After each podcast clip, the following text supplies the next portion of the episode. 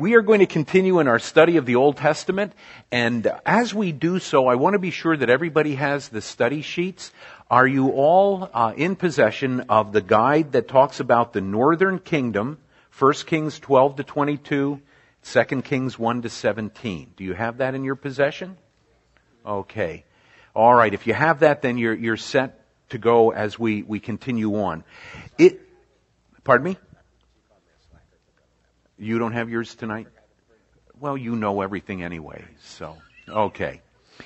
What we're going to do this evening, I, I'd like us to just kind of get uh, an overview of where we are at this moment in our study in the Old Testament and the implications of this as we go on through the rest of the Old Testament passages.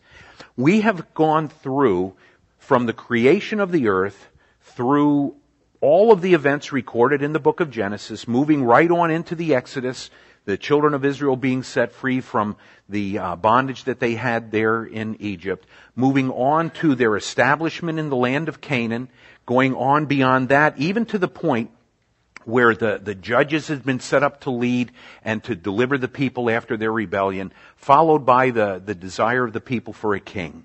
The Lord had anticipated this, and when I say the Lord had anticipated, in His sovereign pl- program, in that which He purposed before the foundations of the earth, this unfolding of events is now coming to pass.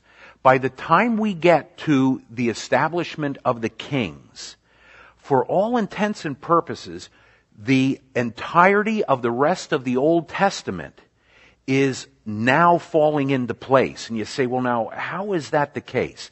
Well, you remember that the order of the books that we have in our Old Testament is not the same as the order of the Old Testament scriptures as they were carried by Jews in the centuries preceding the coming of Christ.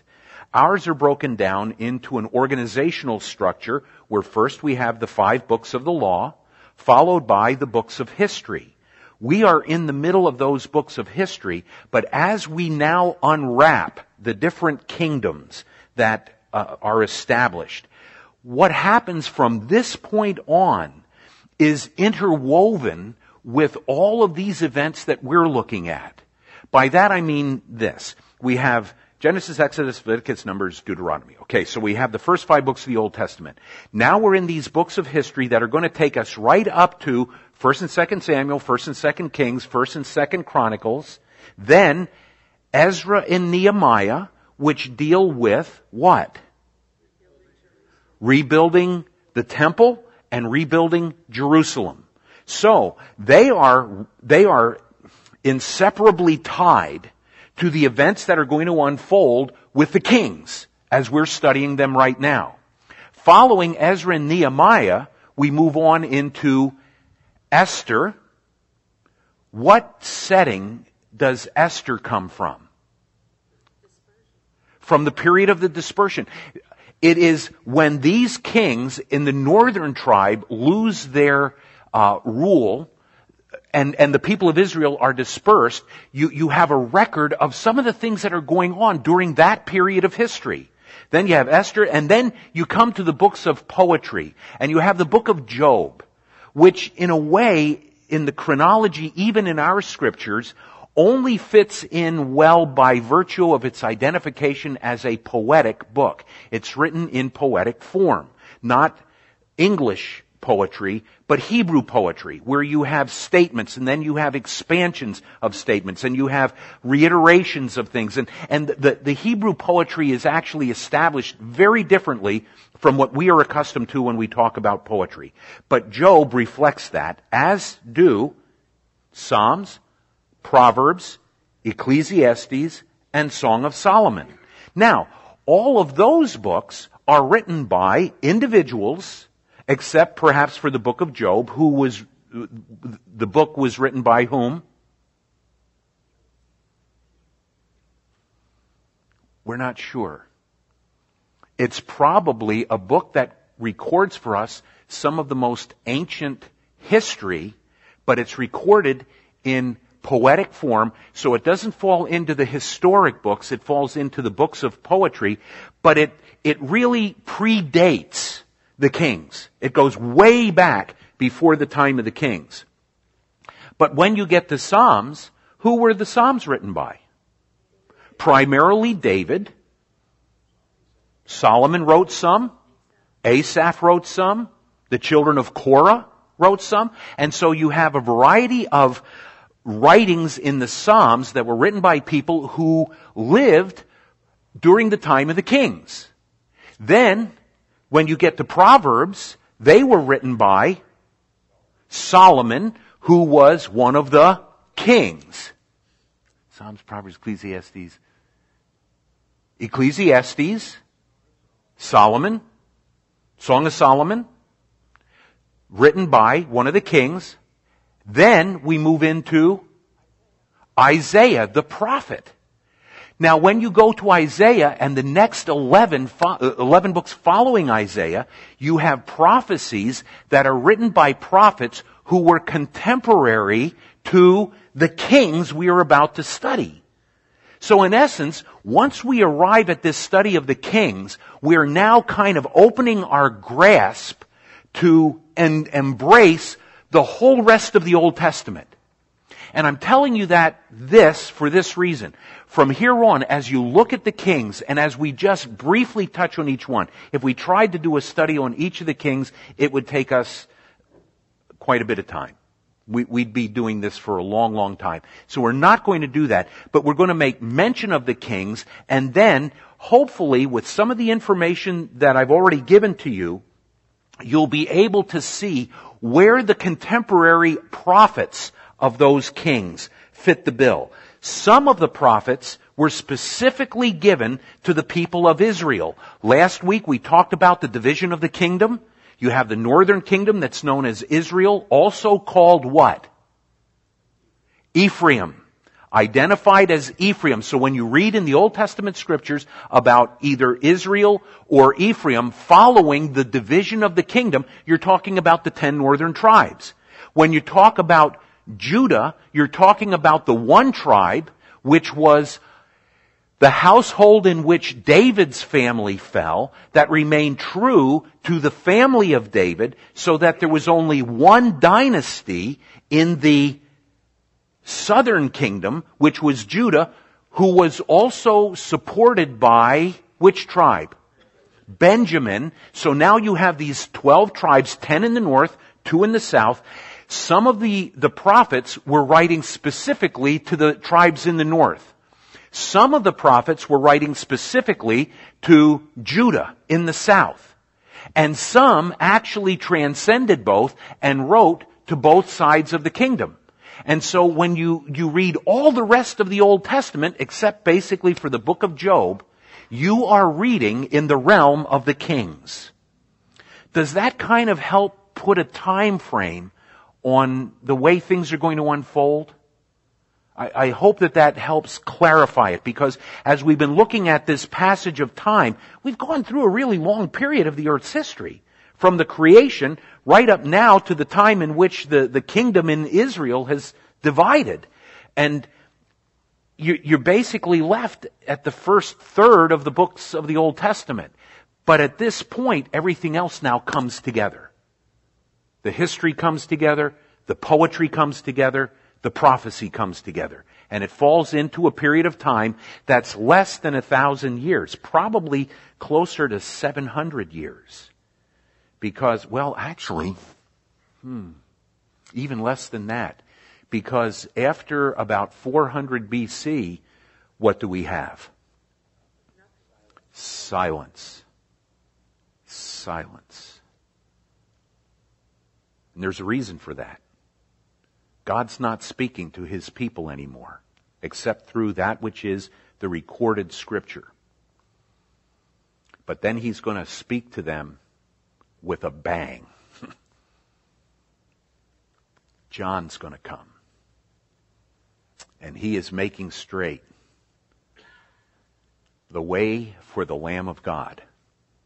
And the silence is broken. And that's the point to which all of history has been moving. Okay? Do you have any questions?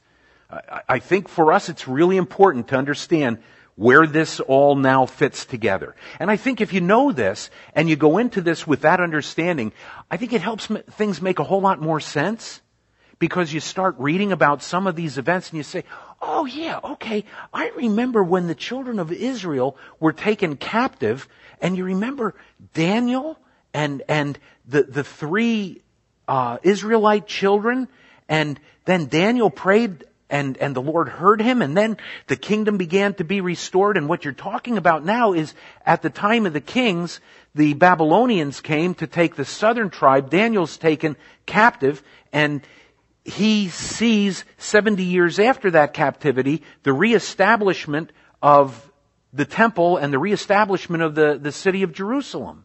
So, oh yeah, I see that. And now when Isaiah is talking, or when Ezekiel's talking, and Ezekiel's writing, and he gives a vision of the valley of the dry bones, it is basically a, a revelation from God that says the day is coming in which that, that people that have turned their back on God and have been, from the human point of view, they have been wiped out. The northern tribes having been scattered, and the southern tribes having been taken captive into Babylon, and it looks as if everything is coming to an end. And then all of a sudden, he sees this vision of the dry bones. And God is giving him a message that the people of Israel are one day going to rise up again, and they are going to be God's people, and every one of them is going to believe that Jesus Christ is God. Not everyone that's ever been a Jew, but everyone that's alive during the tribulation, or I should say at the conclusion of the tribulation, which means probably of the people that enter the tribulation that are Jews, two-thirds of them are going to die, and the third remaining will become believers. Zechariah, the prophet, gives us an indication of that. So, you start to find out where to put the little hooks, and then you start hanging things on those hooks, and before you know it, you have a whole wardrobe sitting in front of you that says, okay, now I think I really get the flow here of what the Lord is doing. And we've been looking at that flow. And that flow included a, ma- a major breakdown between the peoples of Israel, tribes in the north rebelling against the rule of Rehoboam the king, tribes in the south embracing Rehoboam simply because of his identity as a child who descended from David, and David's going to have on his throne someone who continues on. But in the northern kingdom, now you have a guy by the name of Jeroboam, and how long is his dynasty going to last? Well, personally, he's going to be the king for seventeen years, but then he's followed by his son, who rules for two years, and the dynasty comes to an end, because his son gets killed by somebody else that wants to be king. And so, let's go to our notes, and now we're going to begin. And here's where it's a little bit difficult to tie all this together, but if you stay with us, we're going to get through this. What I would like us to do is to look at the northern kingdom first. Then we're going to go back to the chart that shows you each of the kings and the prophets who uh, who were involved with the kings, and the nations that were non-Jewish nations, not Israel, and their involvement. You, you'll see as we go, okay? Here we go. We have a question up here. For what reason was there a division between Israel and Judah? What answer do you have for that? The stubbornness of Rehoboam. And I believe this is where we left last week. His failure to heed the advice of the wise older men in Israel to ease Israel's taxes. You recall how he took the advice of the young men, the people that he had grown up with, who said, you uh, you bring the clamps down on your people, and uh, and you let them know that they, if they thought it was tough under your dad, it's going to be far worse under you. And the people just said, oh yeah? Not so. Now, as you read through this, and if you go back through your scriptures and you begin to read, you're going to notice there are going to be a lot of details that we're not going to cover, as I mentioned earlier. Um, one of the big details in this was, did Rehoboam try to maintain the unity of the kingdom? apart from this declaration that the taxes are going to be very, very difficult? Yeah, he almost did what Abraham Lincoln did. He basically said this: you're not going to divide. You're not going to separate from us. We're going to fight for the preservation of the Union. How many people were killed in that battle? The one to preserve the union of the northern tribes and the southern tribes. Killed?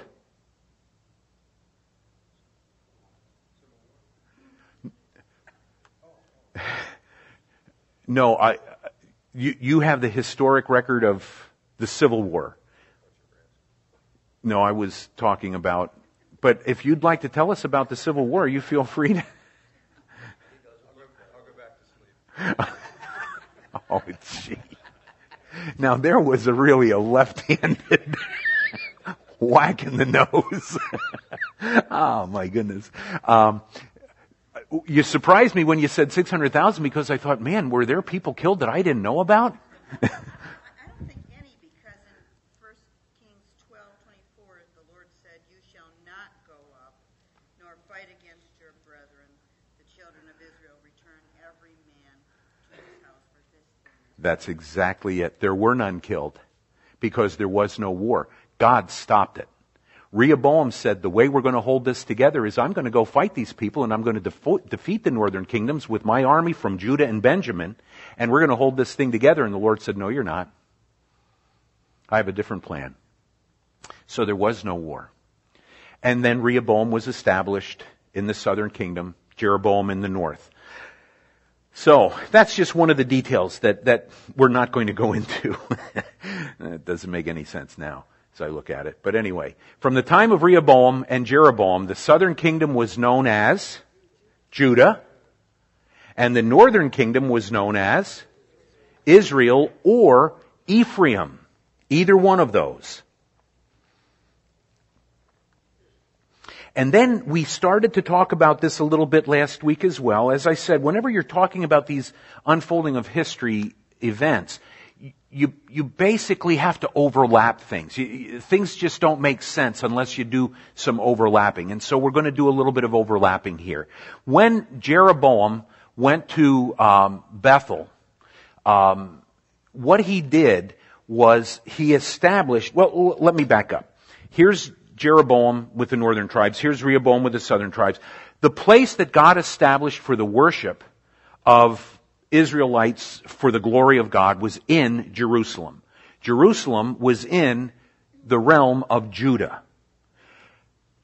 Jeroboam, knowing, or at least believing, that if the people from the northern tribes were to follow the schedule of the feasts that the Lord had established, that would draw them back to Jerusalem again throughout the year. They would have several feast times that they would be going back to Jerusalem and worshiping there.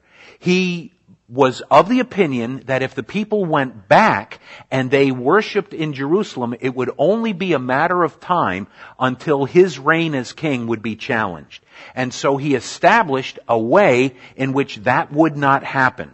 He developed a place of worship for the people in the northern tribes. In fact, he established two of them. And he had cast calves that he declared, Israel, these are the gods who brought you out of Egypt. And he placed them in two different locations. What were those locations? Do I have it up there already? Bethel and Dan. You guys are sharper than I thought.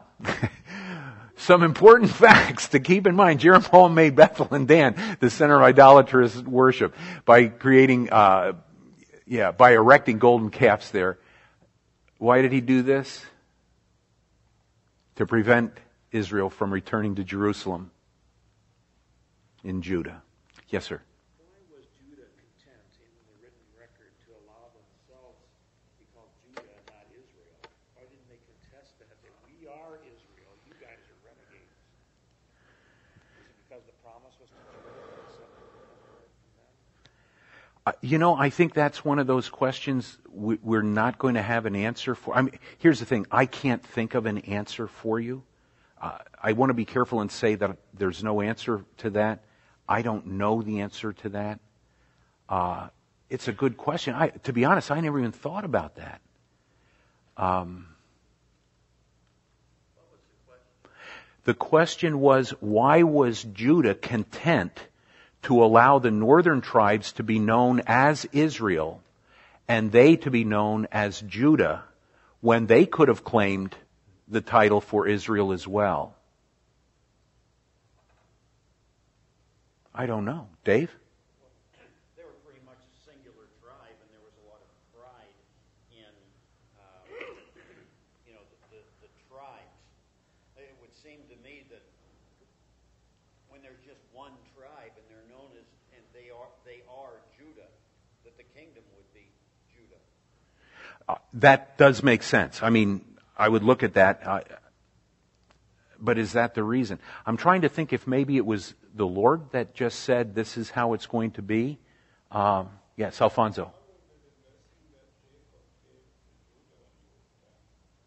The message that Jacob, the blessing from, the, yeah, when he talked about the lion of the tribe of Judah. Um, and there was a pride about being from Judah because they knew that through Judah, the one who was promised to crush the head of the serpent would come.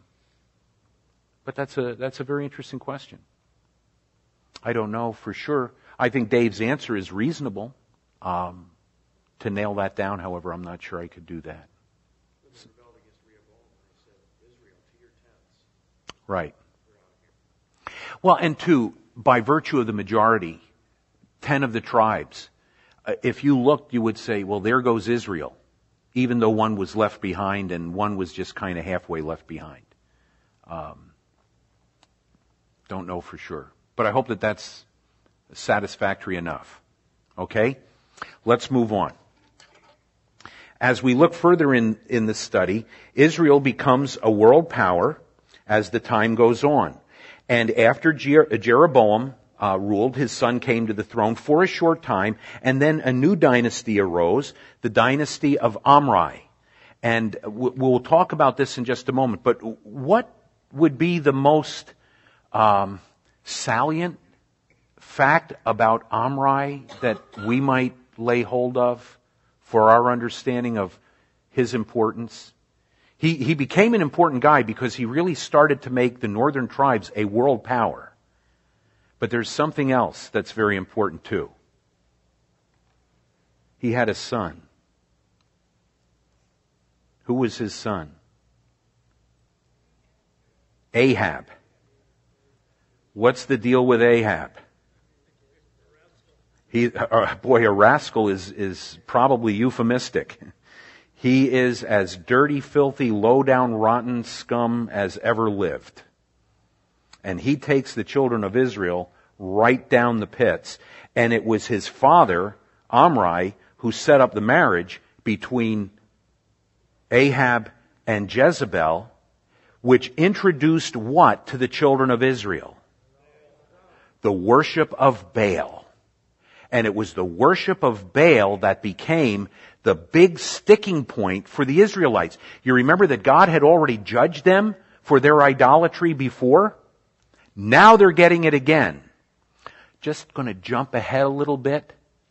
After the northern tribes of Israel were judged by the Assyrians in seven twenty-two B C, Israel has never again had a problem with idolatry as a people. Just something for you to keep in mind. This did it. It, I shouldn't say this, not at this moment. But by the end of God's plan for those ten northern tribes, this did it. They learned their lesson. And I think that's something important for us to keep in mind. Israel became a world power again under the leadership of Omri. And Omri's real claim to fame, so to speak, really resides in the fact that he arranged a marriage of his son, Ahab, with Jezebel, who was a Sidonian.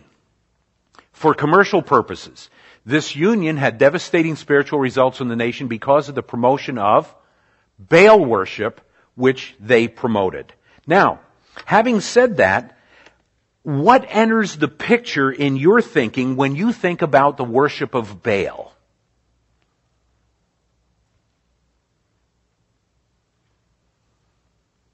What, what, what's kind of, when, when you say, okay, the, the northern tribes worship Baal, is there anything that that brings to your mind as far as a major event? Who? Elijah. Elijah and all the prophets of Baal. Now, here come one of the prophets. When, when we looked at this big picture, we had around the edge of the picture the prophets. Here comes one of the big ones, a guy by the name of Elijah, who has had an incredible impact on the people of Israel. And he challenges the prophets of Baal to essentially a contest to show who is the true and the living God. And I think you all know what happened, but I'd like somebody to tell me, just in case there's someone that, that's not familiar with this. Very quickly, what happened in this event? First of all, why did the, why did the contest even take place? God had been withholding rain from Israel, and the people were at their wits' end. They are dying because the, the crops aren't growing. The worshipers of Baal are crying out to their God. And here's Elijah speaking up for the true and the living God, who says, you're worshiping the wrong God. Let's bring this thing to a close. Let's find out once and for all who is the true and the living God. And so they bring together hundreds. Well, somebody else tell me. How many? Four hundred? four fifty? Do I hear five? Do I hear five? There were not only the prophets of Baal, but there were others that had gathered there as well. Who, who can tell me the story? Somebody, somebody just, even if you can't give me the numbers, just give us the story. Who'd do that? Bob, are you awake? You'll be... Not, not if you don't give me an answer, you won't. No, I'm just kidding. Does somebody want to tell us? Nobody wants to do it? Go ahead.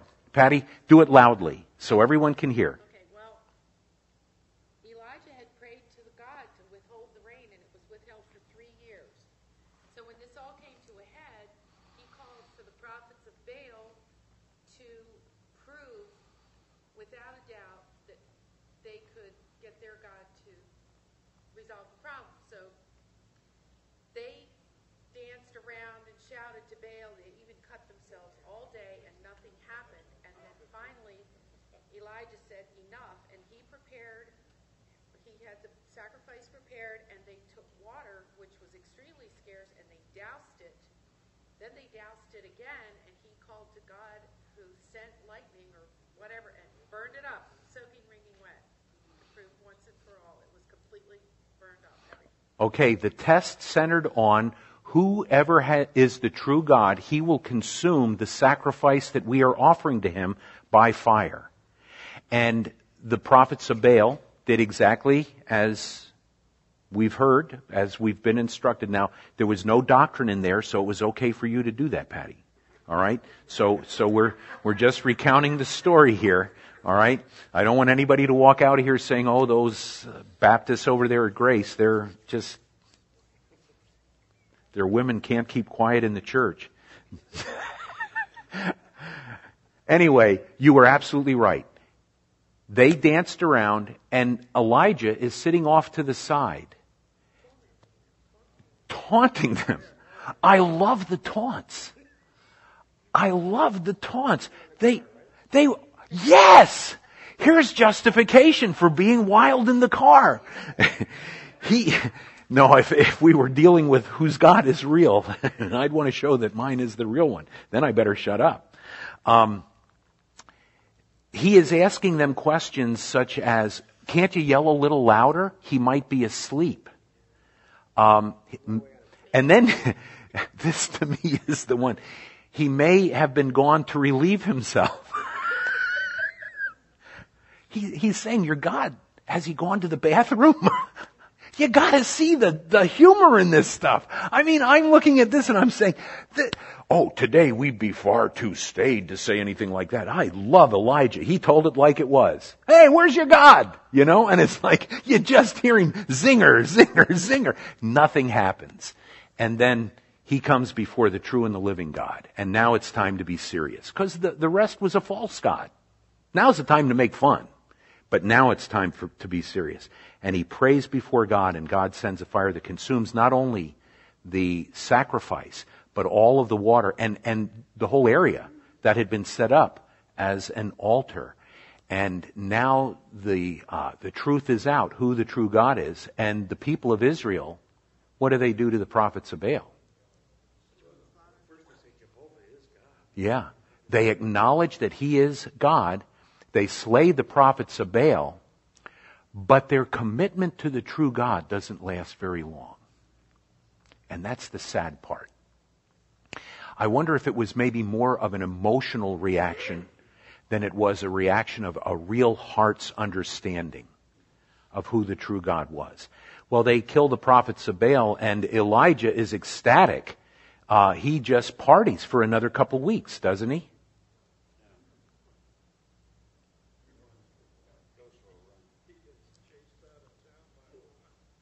Jezebel threatens his life. And she said, by tomorrow, I'm just going to paraphrase, by tomorrow you're going to be just like the prophets of Baal. And Elijah takes off. What's up with that? He has just taken on hundreds of the prophets of Baal, and one woman threatens him and he runs. What's up with that? Anybody have any ideas? Why did this happen? Can you tell us more, Irv?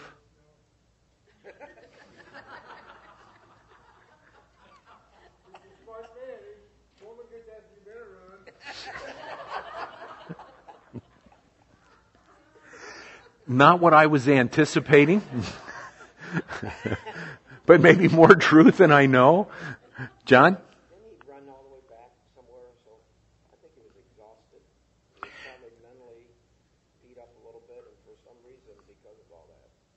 I think, I don't know that he lost his faith. I think what it was, and, and I'm just throwing this out as, as a perspective that I have, but I think that this is a perspective that many have probably uh, come to as well. When you are involved in spiritual warfare, there is an emotional and a physical drain of energy that is indescribable. And I really believe that we have one of the great pictures of humanity in a completely drained condition that God has allowed us to see to teach us some very important lessons as well. And Irv, that's why I asked you if you could tell us more, because I think you're on absolutely the right track. This man was absolutely drained. Gene, how many years were you a pastor? Thirty. Thirty years. Did you ever go home tired at the end of a Sunday? You were tired every Monday? Did did you take Mondays off? Usually. Most pastors take Mondays off. I don't. I don't. It's not because of great stamina. It's because Debbie got tired of my, my being grumpy at home on Monday. I'm telling you the truth. She said, you want to be grumpy? Go into church and be grumpy. You...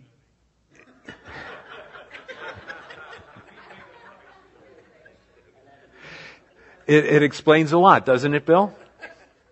Every week. You all have no idea how draining. Brother Lopez, it's draining, isn't it? You get dog tired because you are involved in a spiritual conflict that until you've been in that position, people don't understand.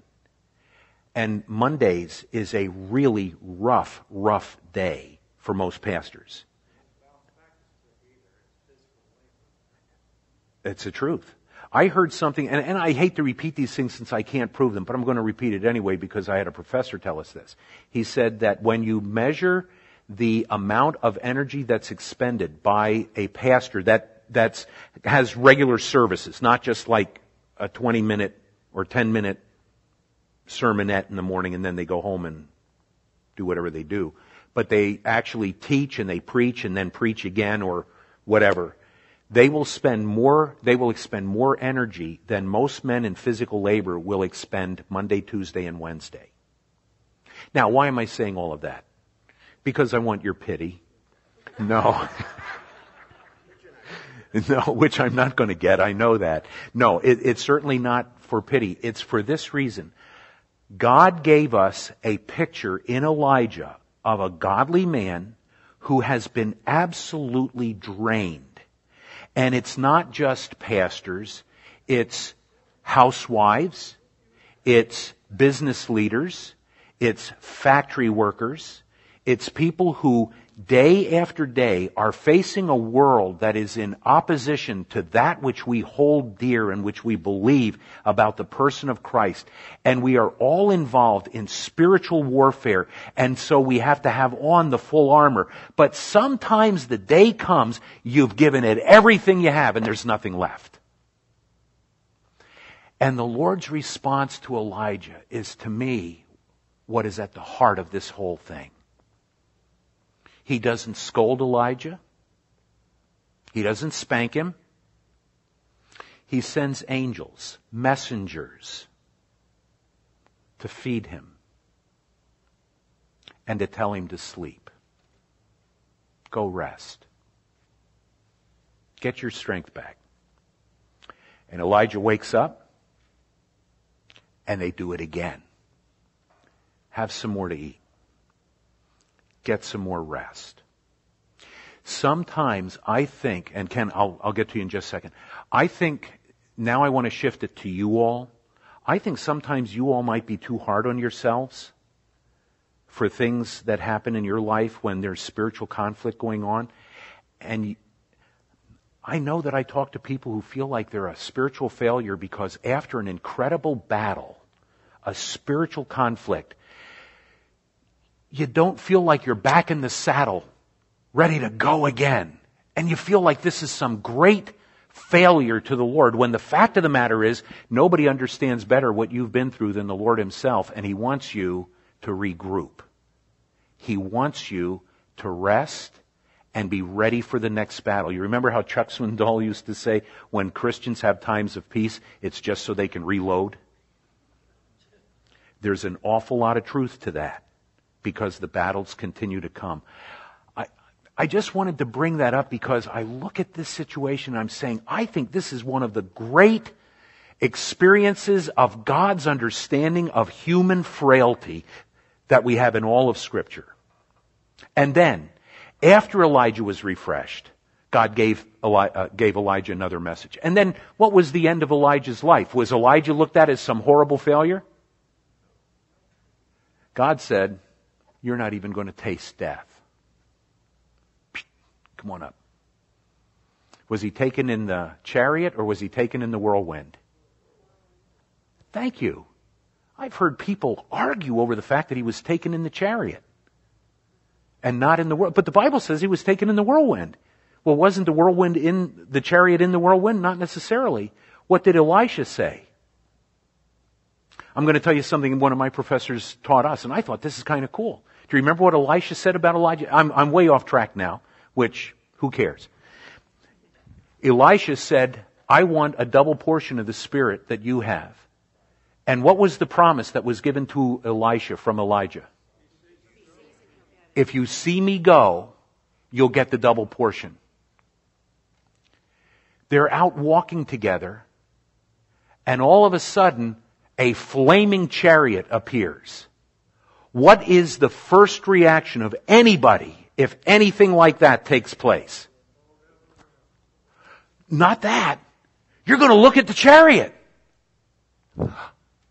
And here comes the whirlwind. that takes Elijah away. Elisha's not going to be distracted. He watches Elijah go, and he's given a double spirit. Double, a, a, a double portion of the Spirit. That, I, I think that's just the way the Lord uh, allowed us to read it from His Word to, to understand. This man is going to do great things for God. And he did. Just give you that as a thought. Does that make sense? Ken, I have gone far afield. What were you going to say? Shall we go back? I'll,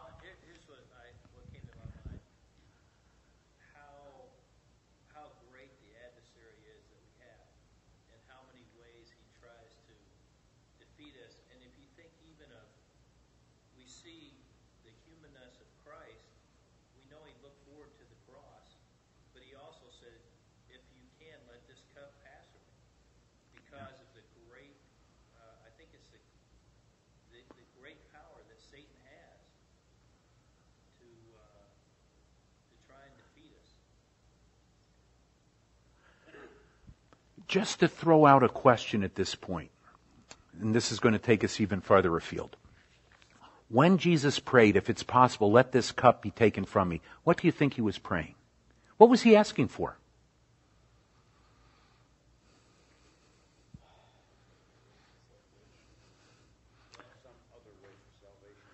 Some other way for salvation? Huh?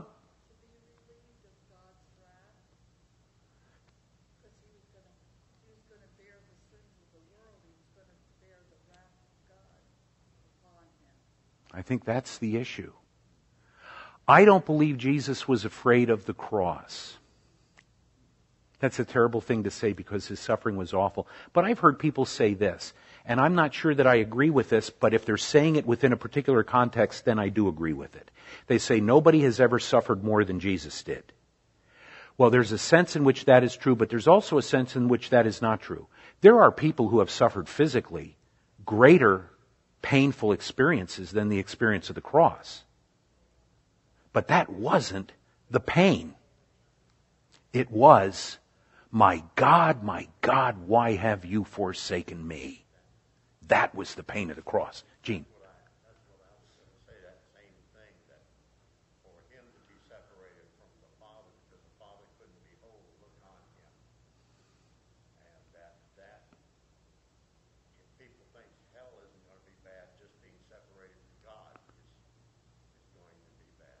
I think that's one of the great horrors of hell.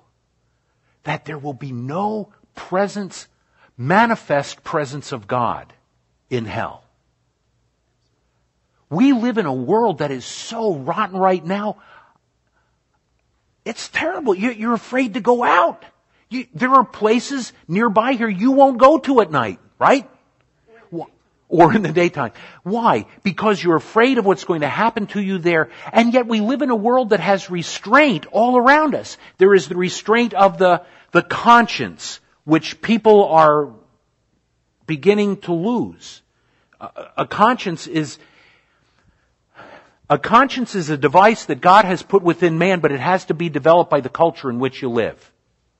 And our culture is relinquishing the responsibility to sensitize the consciences of the next generation. And so we have a generation that's coming that does not have a conscience. And they are going to do whatever they want to satisfy their own desires. And if you haven't experienced it yet, you're going to, because all you have to do is interact with unsaved kids for just a short time, and you're going to find out these kids don't even have a conscience. Um, I'm saying it maybe a little bit too strongly because there's still a lot of kids that do. But I want to tell you, there's a, a the world is changing, and it is not for good.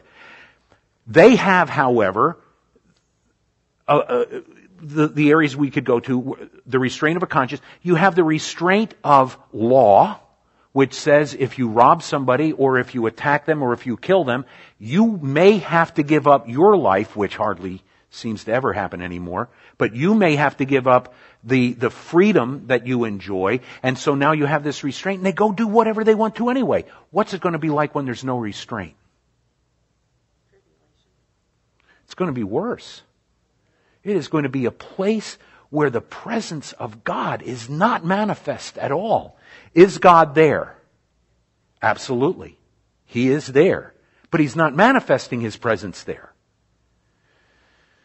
So, all of that from Elijah. One of the little details we're not going to spend much time on.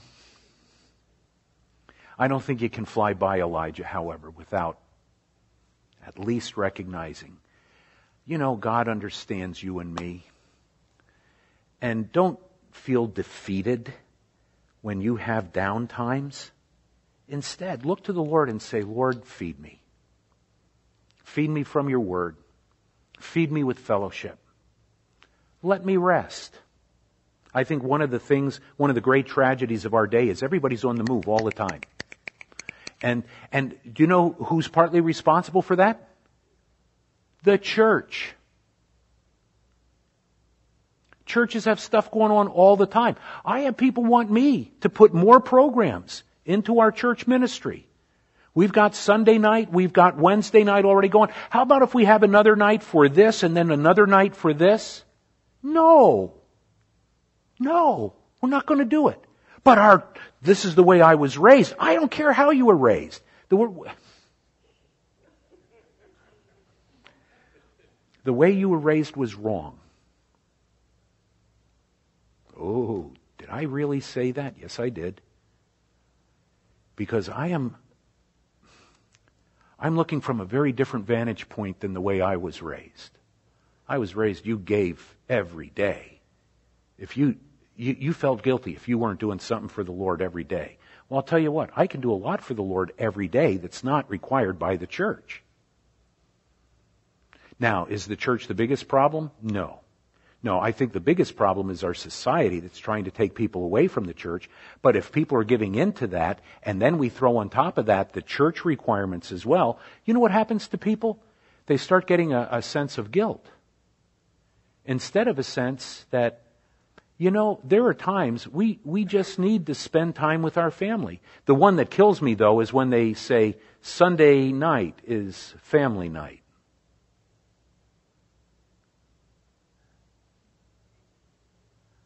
Okay. Wednesday night? Sunday night is family? Can you bring your family to church? Did somebody say that? Wouldn't that be a great Sunday night? Bring your family to church? Sunday night? Oh, no. Sunday night means it's family night. The kids go watch T V the way they want to, and we go watch our T V. That's family night. Uh, no. Okay. I've... Mm, is this on tape?